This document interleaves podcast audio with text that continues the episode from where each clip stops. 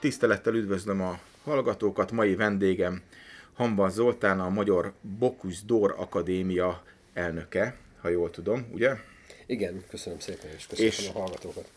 Az a szerencsés ebbe a, a, az élő adásba, vagy a félélő adásba, hogy van egy csomó kérdésem, amit szeretnék föltenni, de te megleptél engem egy könyvvel, úgyhogy muszáj vagyunk azzal kezdeni, amit dedikáltál is nekem, amit nagyon szépen köszönök. Ez egy friss kiadvány, Vadak és halak a címe, és ezt a Bocuse d'Or adta ki. Mesélj nekem erről a könyvről, légy szíves, hogy mi van ebbe? Azt gondoltuk, hogy ez az egyik módja annak, hogy egy pici népszerűséget, egy pici fénycsovát vetítsünk a vadakra és a halakra, mert a mai háztartási felhasználásuk szerintem messze nem éri el azt a szintet, ahova szeretnénk, hogy eljusson. Főleg a vad, de szerintem a hal sem a karácsonyi időszakot eltekintve nem éri el Magyarországnak a fogyasztása és mind a kettő olyan alapanyag alapvetően, ami élettanilag és mindenféle szempontból szerintem nagyon kívánatos lenne, hogy nem hogy a felnőtt, hanem akár a gyerek étkeztetésbe is megjelenjen, és minél több legyen belőle. E, tudom, hogy sok finnyáskodás van ilyen dolgokkal, meg esetleg macerás elkészíteni, de ez a könyv szerintem arra próbál segítséget nyújtani, hogy bátran háziasszonyok is nyúljanak hozzá, és olyan séfek dolgozzák föl, talán Magyarország legjobb séfjei közül néhány biztos a könyvben van, aki a receptúrákat adja. Nyilván séfek, tehát adtak olyan receptet, ami éttermi körülmények között elkészíthető és megkóstolható, de vannak benne igenis olyan étel receptek, amiket, hogy egy picit is nagyobb képzelőrünk vagy bátorságunk van, akkor nyugodtan neki lehet állni otthon is ennek az elkészítéséhez. Ráadásul ebben a könyv a könyvben összegyűjtöttük az úgynevezett olyan ételeket, amik a, a, a világkiáltáson azt gondoljuk, hogy minél több étteremben ott kéne, hogy legyen az étlapon, nem csak akkor, attól kezdődően legalább. Úgyhogy ennek kapcsán képzéseket is tartottunk séfeknek az országból, és a Michelin csillagos magyarországi séfek próbálták bemutatni ezeket a receptúrákat.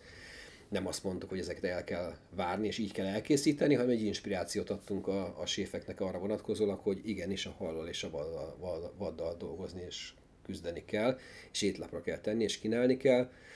Mert még azt mindenképpen el kell, hogy mondjam, hogy mi azért a stand és a stand 25 étteremben mindig tartunk vadat, tehát mindig van valamilyen vadhús az étlapon, és párját ritkítja a magyar vad. Tehát ezt el kell ismernünk, próbáltunk franciát, németet, mindent. Tényleg ez egy olyan alapanyag, amivel nem tudunk szégyent vallani az európai alapanyag kínálatban. Ö, úgy gondolom, hogy a Bocuse és a világkiállítás kapcsolatát nagyjából össze is foglaltad. Viszont elhangzott egy menüsor, ami a világkiállításra készült. Mit lehet erről tudni, illetve hol lehet majd ezeket a, az ételeket megkóstolni? Úgy próbáltuk összeállítani a, abba a könyvbe az ételeket, hogy amik Magyarországon elérhetők a nagy közönség számára, vagy az éttermekben felelhető vadok, azokban mindenki kapott egy témát, minden séf, és azt kellett, hogy kibontsa. Beszéltünk fácán, őz, vaddisznó, szarvas, muflon, fűr, illetve a másik oldalon a halaknál is ugye a kecsege, fogas, ponty, hadd ne soroljam, harcsa. Tehát nyilván azok a, azokat az alapanyagokat vettük be, és abból próbálunk inspirációt adni, amit, amit azt gondolunk, hogy jól el lehet készíteni, hozzá lehet férni, magabiztosan lehet vele dolgozni, és ezek a séfek egyébként a szívük a legközelebb állót vették ki ezekből a témák. Még az, amelyik a legközelebb állt hozzá, nyilván az dolgozta föl. És egyébként a könyv még visszatérve az ebbe elfelejtettem mondani, hogy két témát még komolyan kibontunk benne. Azt gondoljuk, hogy ez a, a családi összeveteleknek, a baráti összeveteleknek, a vadászatoknak az eszenciája. És a halászlét megnézzük több elkészítési módba, illetve a vadból, tehát lehezhetjük most ezt őznek, szarvasnak, vaddisznónak, muflonnak, a pörköltnek a sajátosságát bogrács, tehát a bogrács téma van erőteljesen kibontva. És az, hogy hol elérhetőek ezek a, az ételek, ugye ez volt a kérdés, Igen. én azt hiszem, hogy és ezen dolgozunk most tantól kezdve, hogy befejeződtek, éppen tegnap fejeződtek be a, ezek az úgynevezett, hát nem is kép, képzések nevezük, inkább ilyen inspiráció, inspiráció nyújtásnak a séfeknek.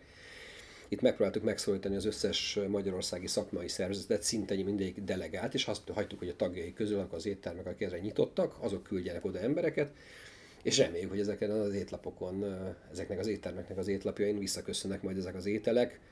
Reméljük, hogy nem csak a, a vadászati világkiáltás ideje alatt, hanem onnantól kezdődően egy picit nagyobb hangsúlyt kap az étlapokon ezek az ételek. És nyilván kiválogattuk azokat az ételeket, amiket azt gondoltuk, hogy tényleg el lehet készíteni, meg lehet csinálni, és szerintem a, a közönségnek a, a közizlést is eltalálja, tehát nem extremitásokat vettünk bele, hanem az, hogy hogy főzünk egy tisztességesen egy harcsapörköltet, hogy főzünk egy borjú pörköltet, hogy, bocsánat, vad, tehát szarvasborjú pörköltet, hogyan készítünk el egy, egy, egy terrint, ami tényleg nem egy őrületes dolog vadisznóból, azt el lehet készíteni, hosszú ideig eltartható. Tehát az éttermeknek próbáltunk azt is elmagyarázni, hogy ezek nagyon gazdaságosan, nagyon jól elkészíthető dolgok, és 99,9% a siker a vendégek körében, ha megkóstolják, tehát szerintem az üzletnek sem rossz az éttermeknek, megértik, hogy érdemes vaddal meg hallal dolgozni. Tehát, hogyha jól értem, akkor ami a könyvben van, az most kikerült, úgymond az ország, ét, kikerülhet az ország éttermeiben, tehát elméletileg találkozhatom vele Siófokon, Nyíregyházán, Nagykanizsán, Veszprémben, bárhol, aki ehhez a, ehhez a felhíváshoz csatlakozott. Így van, és sőt, hát ez a könyv, ez ugye most már kapható, és minden résztvevőnek, aki részt vett ezen a nem szeretem a képzés szót, mert ez ilyen tanáriasnak hangzik.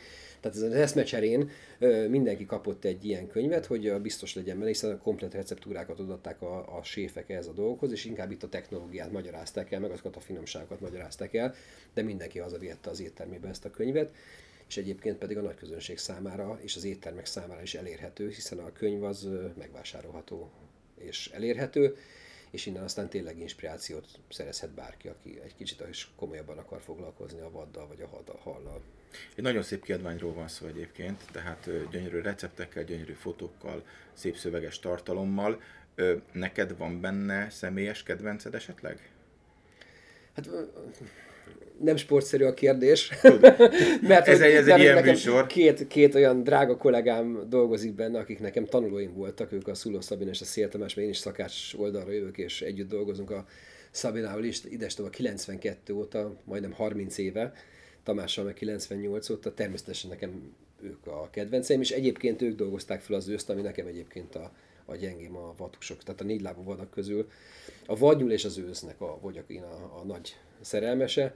A halak közül egyébként pedig én nagy kecsege és pontyfan vagyok, úgyhogy ezt a, ezek nekem a kedvenceim, hogyha így szabad mondani. Értem. Ezek a szakácsok profik. De mi van a, a háziasszonyokkal? Nem mernek hozzányúlni, félnek tőle, idegenkednek, nehezen jutnak hozzá. Nekik mit tudsz tanácsolni, hogy, hogy miért ne féljenek, miért nyúljanak a vadhoz?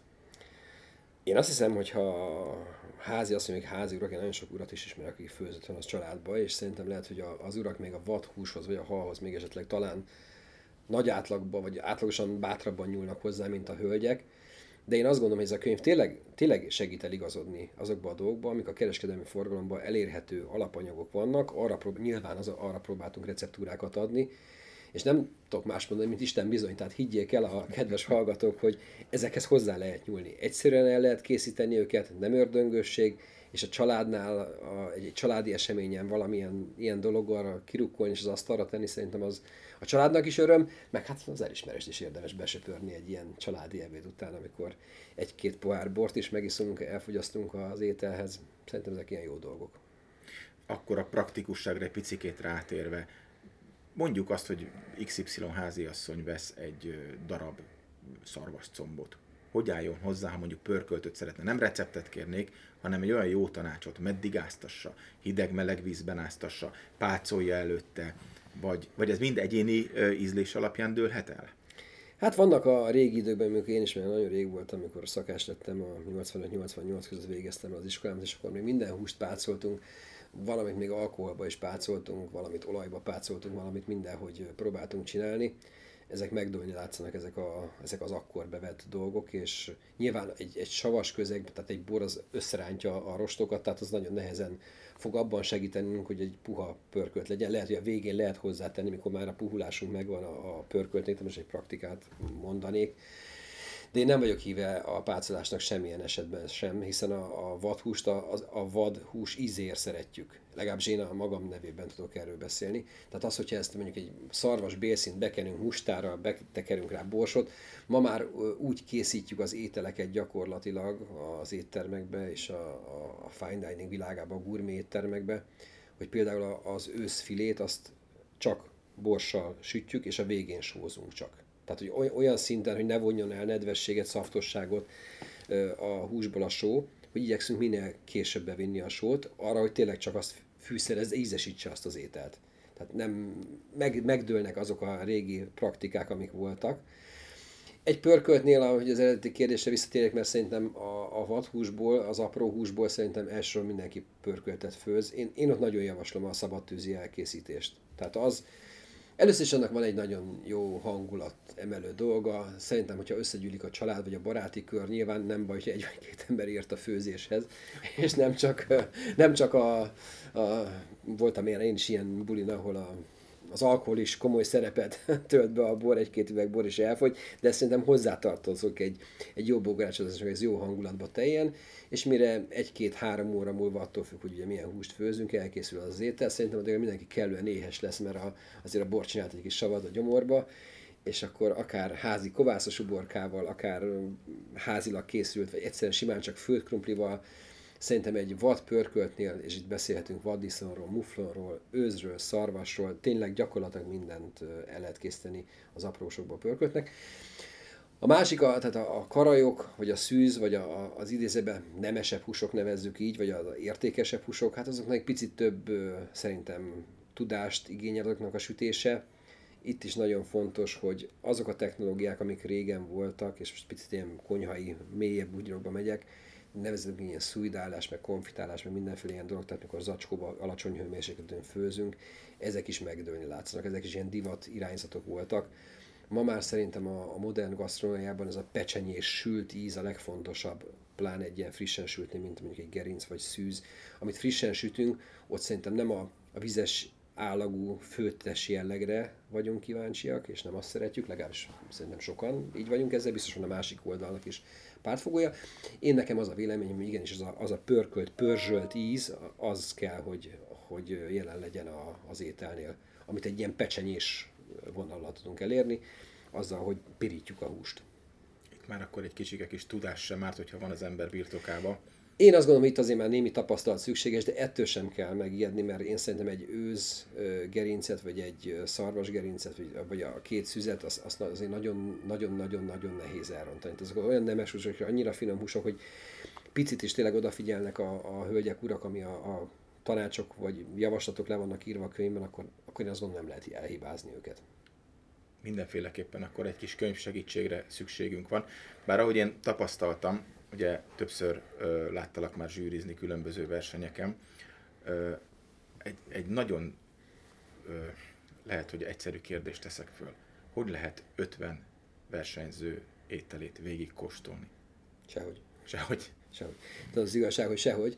Gondolom a Boküzdorra gondolsz Igen. azon a versenyen, ugye 2016-ban Budapesten volt a Boküzdor Európai döntője, és már akkor egyébként szívügyünknek és küldetésünknek tekintettük a, a vadhús népszerűsítését agász, itt Magyarországon, meg egész Európában, hiszen az egész európai elitgasztrómia szarvasborjúval készült egy úgynevezett pisztolybontás, ami ugye a hátsó bokától egészen a, a tarjának, tehát a nyaknak a végéig tartott és nagyon nehéz volt összetalálni, megtalálni, hogy azért ugyanabban a méretbe tudjuk szállítani a gyakorlásra, mint amivel majd a versenyen találkoznak, hiszen ezek a növendékállás szarvasborjú volt, azok növekedtek. Ugye márciusban kezdődött a gyakorlás, és májusban volt a verseny, azt mondták a profi vadászok, hogy akár ilyen 10-20 százalékos súlygyarapodás is előfordulhat ebben a növekedési időszakban is, ugye mi nem fagyasztott hússal dolgoztunk, kizárólag friss hússal, úgyhogy egy óriási kihívás volt, és egy óriási logisztika volt, de tényleg a Nyugat-Magyarországnak az összes vad területén válogatták nekünk azokat a méretű szarvasborjukat, amiket lehetett rendelkezésre bocsátani, gyakorolni.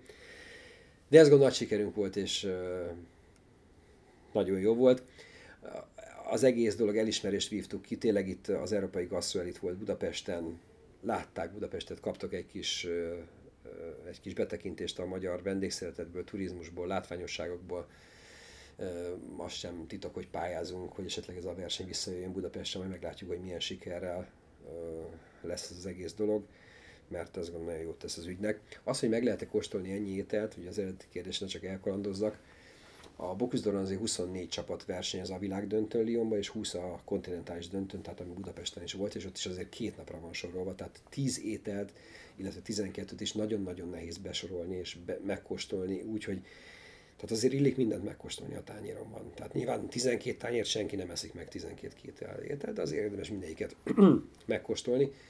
és muszáj is megkóstolni, mert azért egy valós, korrekt eredmény, eredménynek kell lennie a végén.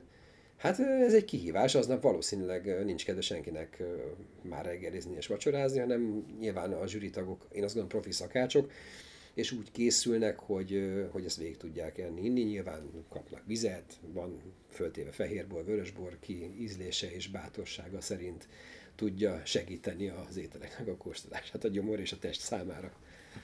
Azt a, azt a dogmát ugye ledönthetjük, hogy vörös hús, vörös bor, fehér hús, fehér bor. Szerintem ezt abszolút ledönthetjük. Én nagyon sok múlik azon, hogy milyen elkészítési módot választunk, milyen körítést kínálunk mellé, milyen mártást adunk mellé, milyen fűszereket használunk. Ezek meghatározzák alapvetően. Alaptézisnek egyébként ez nem feltétlenül rossz ez a, ez a besorolás, de nagyon-nagyon sok befolyásoló tényező lehet abban az irányban, ami kimozdítja ebből az alapfelállásból a, a borválasztékot. De fehér húsú vad az a, a fácán, és nem is tudom még melyik az. Hát a, a, a fácánt mondhatjuk annak. Hát az azért, én azt gondolom, hogy az, az talán egy fehér borral szerintem. Itt a halakra gondoltam, ja, halakra. arra gondoltam elsősorban. Tehát Aha. ugye a,